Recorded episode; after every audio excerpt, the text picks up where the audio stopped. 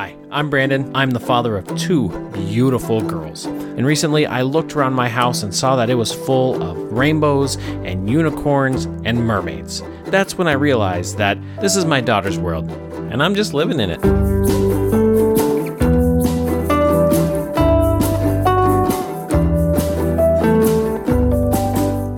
What is up, girl dads? Hope you're doing well. Hope you're doing fine.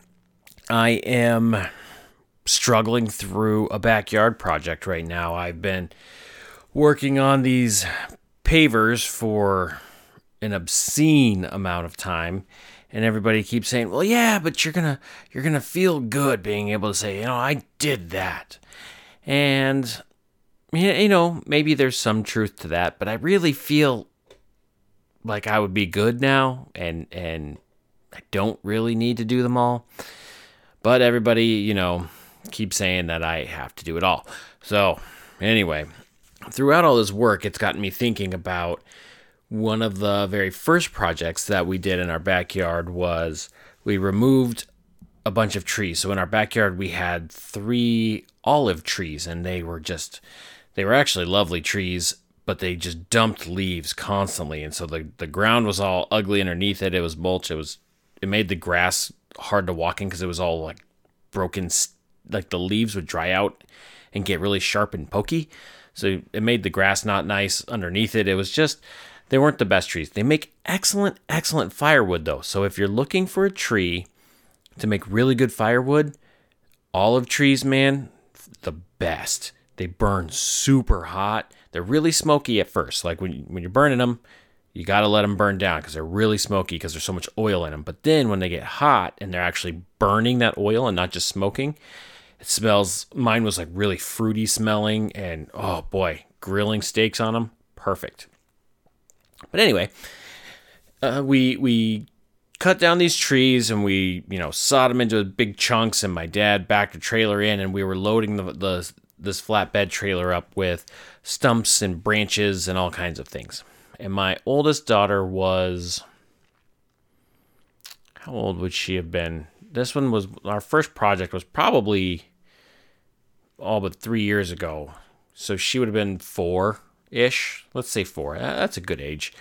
She was very mobile, very functional. She could help right? And and so she was out there, and I was like, "Hey, get your butt out here and start helping us pick up sticks and leaves and and loading up the trailer because it was it was a bunch of loads of to get three trees to the dump was a lot." And so I had her out there picking up the sticks and leaves and branches that she could fit in her 4-year-old hands and put them in the trailer. And like clockwork, you know, after, you know, it was fun at first. She was like, oh, yeah, I get to come help dad. So she's picking up leaves and dragging the biggest, like as big as, bigger than she is, trying to drag them across the yard. And she's having fun. And I don't know, five minutes later, she's not having fun anymore, right? It's hard work, it's hot, and she's not necessarily enjoying it. The novelty is worn off. And so now it's become work and it's not a, a help dad game anymore. And so she wanted to quit. And so I stopped and talked to her. I said, okay, so here's the thing.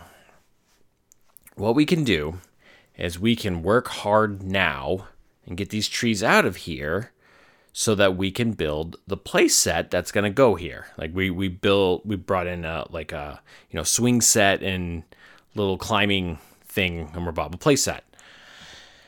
And I was like, we can work hard now and get make room for the playset so that we can install the playset, or we don't. That's our decision right now. We can work hard to get the playset, or we can stop working and not get the playset. There's you can't have one you can't have the playset and not clear these trees out of the way. There's no room for it. That's how it has to be. There's only those two options. And I was real, real proud of her. She stopped, thought about it for a moment. Like you could see her little, the cogs in her little brain were working. And she goes, okay. I was like, which one would you rather have? I would rather work hard now so I could have the playset. I was like, yeah, okay, let's go. And so she then got back to work and, and worked through the rest of the time. She worked for like another hour or so more with me And, you know, I'm sure she vocalized some stuff, but I don't remember her complaining. I don't remember it being an ordeal that she kept working with me. I remember being very proud of her for understanding that this is work that had to be done in order to achieve our goal.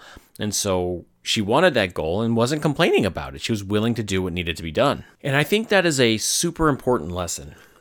I think learning to set a vision, not not necessarily a goal. I mean, uh, goals are important. So I guess let's back that up a little bit it's important it's an important skill to have so what i did is i have a vision of my backyard we had somebody come out and draw up plans and design it and all this stuff so we have this larger vision and as part of that vision we had individual goals within it one of them was to get these trees out of the way so that we could then put in the playset and so we were working on achieving that goal and so she was a part of helping me achieve that goal. She was not in that moment was not part of the larger vision, but operating within that smaller goal. But that goal had a vision to it, right? So for her, her and I, our vision was different. Her and I, our goals were the same at the time though. Okay, so my vision was my whole backyard being done her vision was having a playset to play on. It was something beyond the work that she was doing right now. And I think that's the key thing. If we teach our kids to set goals and those goals are immediate, like it's the the thing that they're doing right now, you know, like your goal is to score 5 goals in the soccer game today okay, maybe they get it, maybe they don't. You know, setting the goal, setting some goal is better than setting no goal at all. So, you know, it helps with direction and drive and energy. But it's not going to last because that game will be over. And then once that game is over, are you going to set new goals all over again? And I mean, I guess you can do that, but I feel like that is a constant either success or failure type of a thing. Like you're you're going to fail more than you succeed there, and that's going to be discouraging. And so we really need something just past what we're working on. Not not so far that it's unattainable and so we quit, you know, like like getting to heaven, right? Like you need to be a good person so we can get into heaven, but that is so far away and so like hard to grasp that it doesn't help right now, right? That's not not where we're where we're going. You know, having a vision of a backyard where my daughters and all of her friends can come be from now through high school is too big of a vision for her. She can't see past her nose, let alone into the future of high school or middle school. Right? So giving them too big of a vision doesn't help them. If anything, it overwhelms them and they quit on it. They're just like that that doesn't process in my brain. See ya. I'm out. Like I don't care about it because their their ability to see is is into the future is very short, right? They cannot see as far out as we can. And so when we're vision setting with our with our kids, we have to keep that in consideration. And so when I was working with her, I needed something beyond the immediate goal. You know, if I was to just say, well, we can work hard and get this done, or we can not. She'll be like, well, uh, not. I'll I'll leave because it sucks. It's hard work.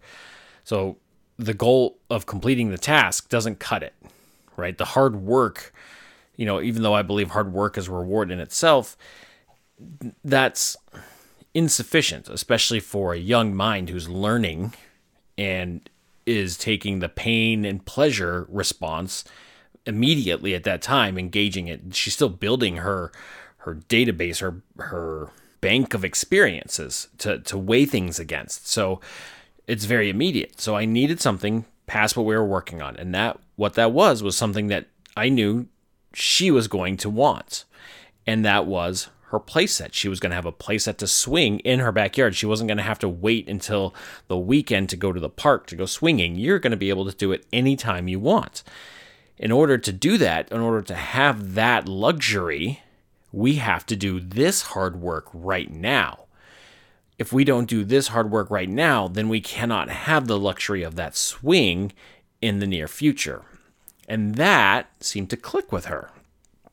she was able to gauge that pleasure pain response and she was able to see something that she knew she had an experience of going to the park and going to a swing and that she liked that and that she would be able to and she was able to picture that in her mind having that in her backyard and that was able to justify the hard work the pain that she was experiencing right now for a future pleasure that's vision setting. That that's what that is, and that is a very difficult skill uh, to develop. It's a very difficult skill to teach, and so I think that we really have to consider our kids when we have a vision for our family and sharing that with them. They need a part of the grand vision that is on the same scale as they are, something that they can grasp something that they can hold on to, and something that will motivate them to push through the pain that they're experiencing now for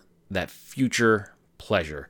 Delayed gratification, vision setting, those are keys to our girls' success. Thank you for listening, folks. Don't forget to like, subscribe, and share this with all those girl dads you know.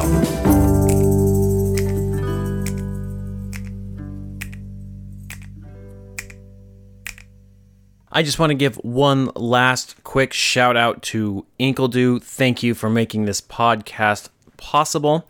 Uh, I encourage all of you to please go get some of their delicious coffee or join into one of their meaningful conversations. You can find Inkledo podcast everywhere that podcasts are streamed.